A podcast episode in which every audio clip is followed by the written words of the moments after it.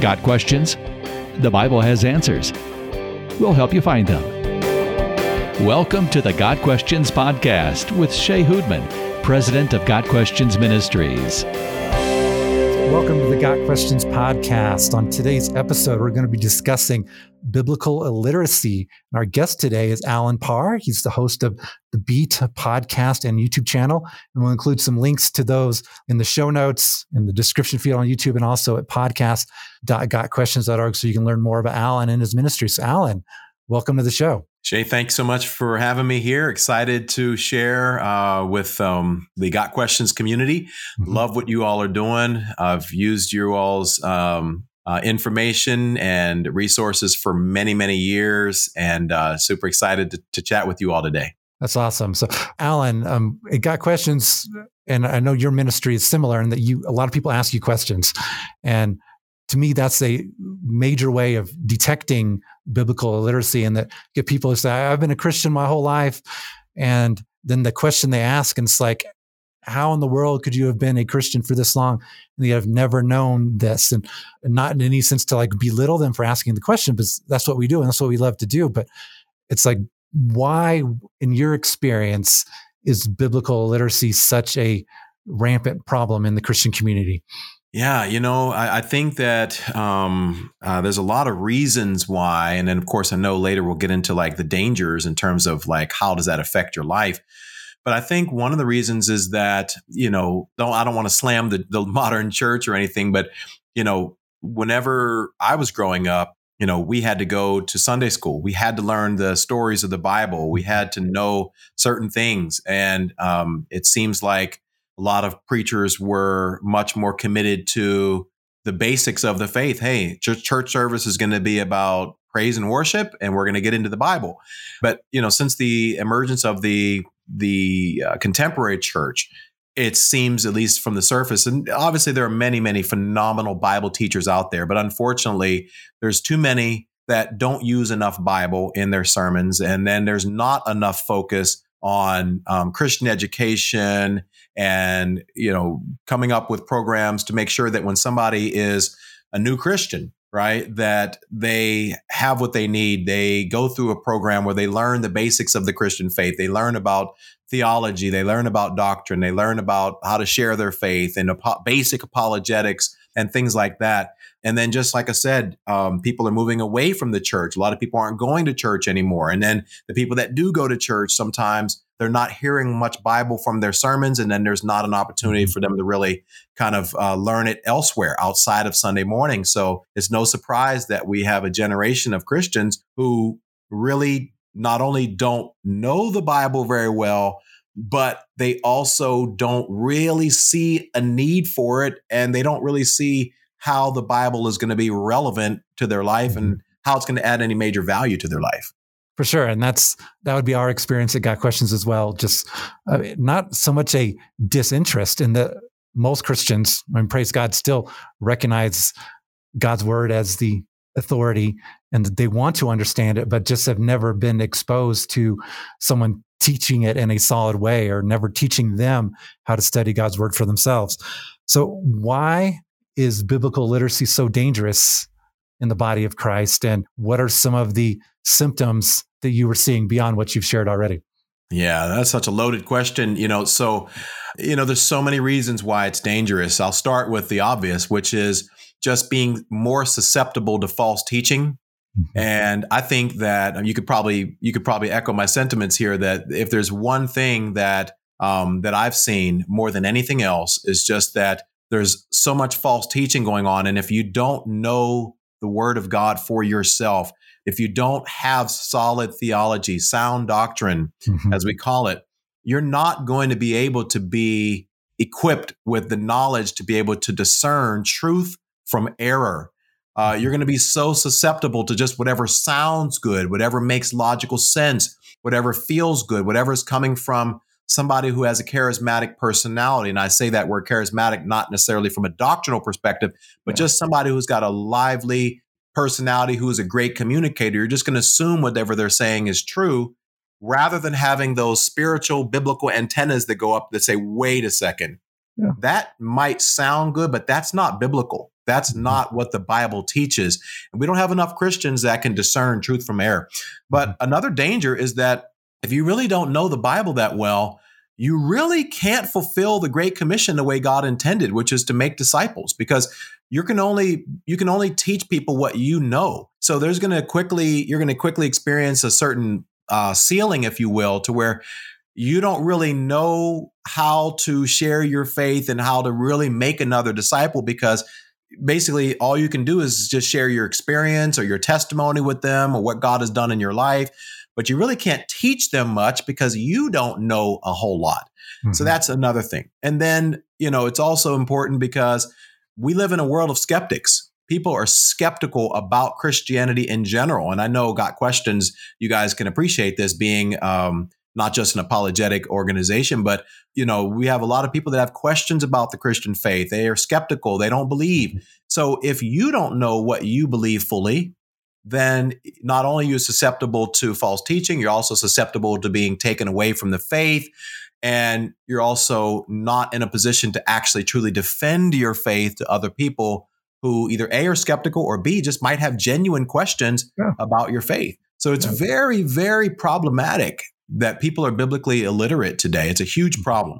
It sure is. Um, a good friend once kind of described what Got Questions does. And then it, I think it would apply to a lot of what you do at The Beat, in that we're, in a sense, we're like firefighters, and that all these fires are popping up, questions, people have issues that are raised.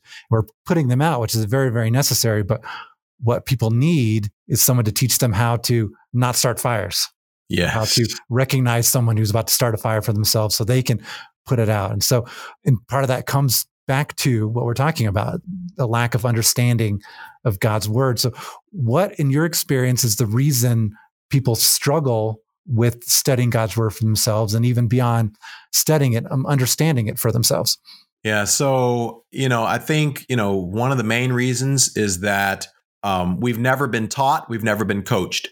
And so it's so interesting that in just about every other phase of life, we appreciate and we embrace teaching, we embrace coaching, whether it's for our children's golf lessons or swimming lessons or tennis lessons or anything that we do, we embrace and we understand coaching. But when it comes to studying the Bible, uh, and I know this, I know this very well because I actually have a course where I teach people how to study the Bible, but it's not a free course. It's a paid course. And people, you know, they will complain about paying to learn how to study the Bible.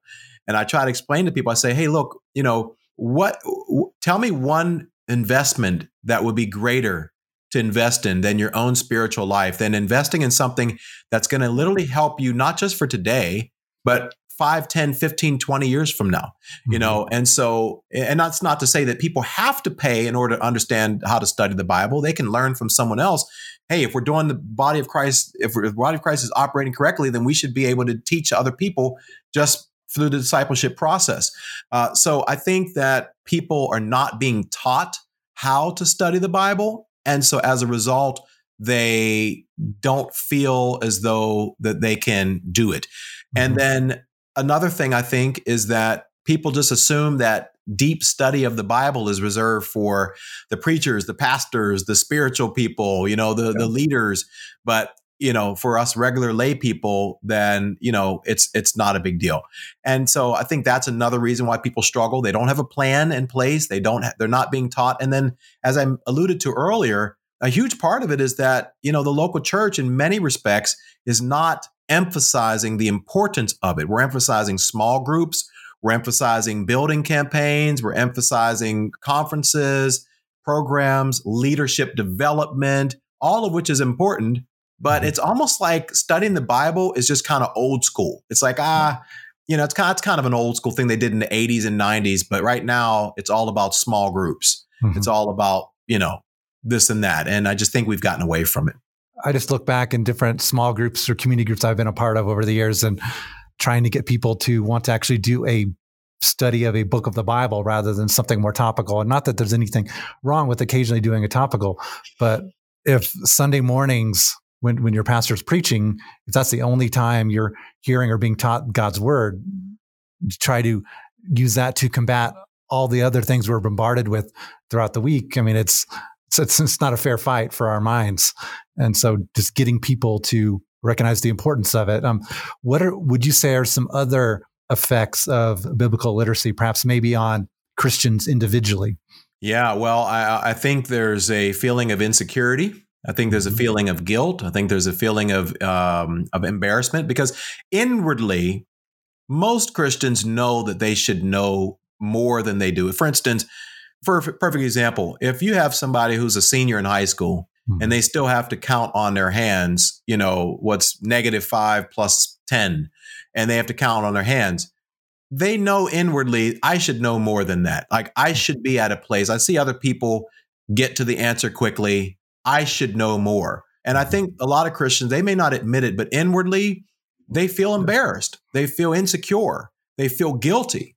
And so um, they know that they should read their Bible, but it's not a pressing need.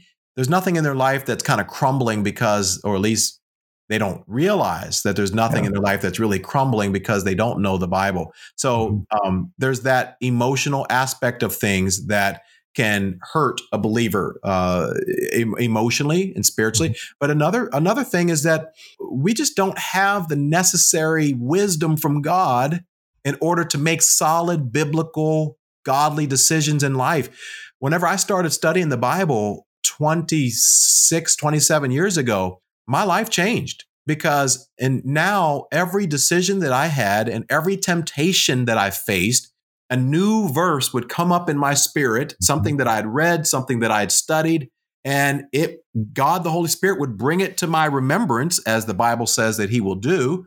And as a result, I now had God's perspective on that particular decision, that temptation, whatever it is I was going through, and just that perspective. For instance, I'll just give you a perfect example, right? The Bible says, be slow to speak and slow to become angry, for anger does not produce the righteousness of God. Just that one verse, whenever you're talking to your spouse, slow to speak, slow to become angry, right? The Bible says in Proverbs fifteen one, a soft answer turns away wrath. So that means that whenever I'm in a heated conversation, I need to remember to give a soft answer to somebody and not get so riled up and so angry. It's those millions, not millions, but I guess it's those thousands of scriptures that I have taken the time to implant in my spirit, that the Holy Spirit brings up to my remembrance at the appropriate time, so that I can respond the way God would want me to respond based on his word. Yeah. Little things like that, which really aren't that little, yeah. are what many Christians are missing out on because they're biblically illiterate. For sure. Um, several times when I'll go present Got Questions at a church or a conference, or just be talking to someone individually, and they'll ask me, like, how do you, how, how, how do you do that? And by that, they're asking, know what to say, or ha- have a scripture at the ready when someone asks. It's like, one, through the power of the Holy Spirit, but also just through having done Got Questions for so long, studying God's word for myself, memorizing scripture, important scriptures that have impacted my life. And then through that, I can impact others. And um, it just blows my mind, some of the other than like a John three sixteen or a, a Philippians four thirteen.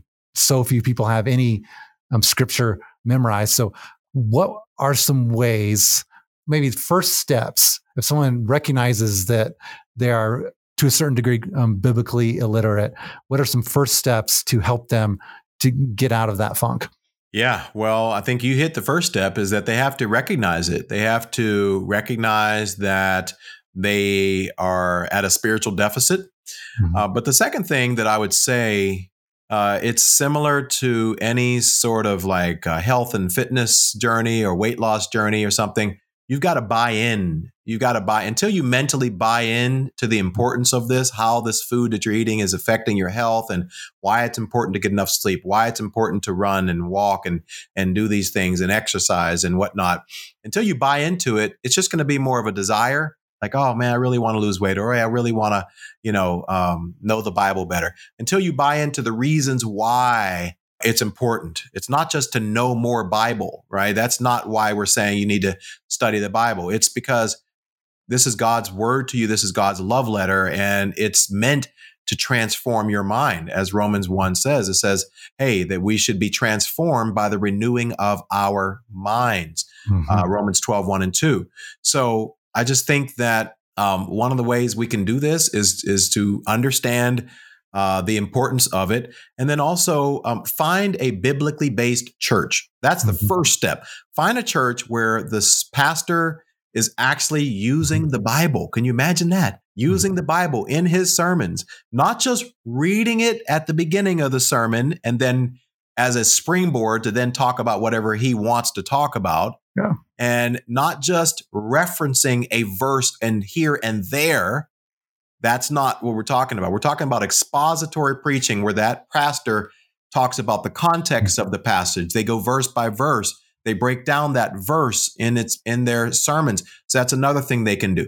Another thing they can do is really, uh, you know, find some online resources, right? You've got Got Questions, you've got CARM, you've got uh, you've got my channel, you've got a host of other channels. Like, take the time to make this a priority, mm-hmm. and you know, listen and consume from as much as you can from online Bible teachers that you respect. And I'm sure you all could give a list of some that you all recommend in the show notes or whatever.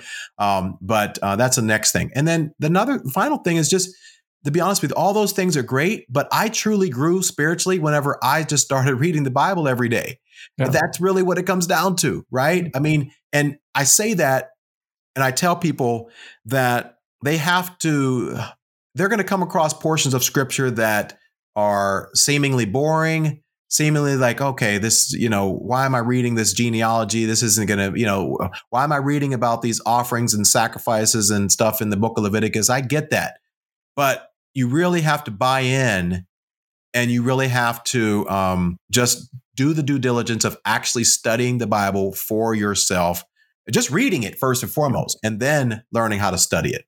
For sure. So what you just said brings up a question to me that we get a lot, that it's not a difficult question to answer, but it's an answer where there's no definitive right or wrong answer. So if someone were to ask you, where should I start reading the Bible? What would you say? Hmm. Yeah. Yeah. You know, I would say, um, I would probably say, I normally direct people to start in the uh, the Gospels, um, probably in the Gospel of John. I love the Gospel of John because um, I think that gospel, more than any of the other gospels, really gives you a clear picture of who Jesus is and what Jesus did, right? Okay. Uh, the Gospel of John is centered around, I will honestly say it's seven signs and uh, eight I am statements. I may have them reversed. It might be eight I am statements. I think you're right. Signs. I think you're right. I don't know. But, you know, the signs tell you what Jesus did. And then the I am statements tell you who clearly who Jesus was. Mm-hmm. And, uh, and so I would say pick a translation that's easy to read. I would say start in the Gospel of John and then, you know, kind of move, you know, through, um, the New Testament in that way. Yeah. So, yeah. I, I remember when my dad became a believer shortly before he passed away, and never in his life really read the Bible. And uh, my uncle just handed him a Bible and told him to start reading. And so I remember watching him starting in Genesis and going from there. And I, I don't remember how far he went, but now looking back, I was like, that was, I would never say reading any book of the Bible is poor advice, but in terms of a brand new believer who'd never been exposed to God's word before, telling someone to start in the Old Testament without any clarification of how the Old Testament is set up and structured was actually not the greatest advice ever. So that's a question we always want to take carefully. We usually start with, with John or one of the other gospels, and then point to a, one of the epistles, like a James, something that's really practical for yes. Christian day-to-day living, so forth. Um, a lot of people want to jump right to Revelation, which is a lot of fun, interesting stuff, but it's like, no, let's focus on some of the core issues of the faith is before you jump into what hap- happens in the end. Yes. So, um, so you talked a little about this earlier, um, the importance of church and community in overcoming or avoiding biblical illiteracy. So talk a little bit more about that and your experience, um, how important it is for not only just a pastor who teaches God's word, but a church that emphasizes the instruction and teaching of God's word. Yeah, well, it's huge because, um, you know, anything that happens in the church happens from the top down. And um, we all know that. So if the leader, the leadership of that church places a huge emphasis on um, biblical literacy, then the members are going to follow. If they see that that leader is saying, hey, this is important. And to show you how important it is, we're investing money into this. We're going to get resources. We're going to allocate, you know, staff to be able to help. We're going to hire people, whatever we need to do, because this is important.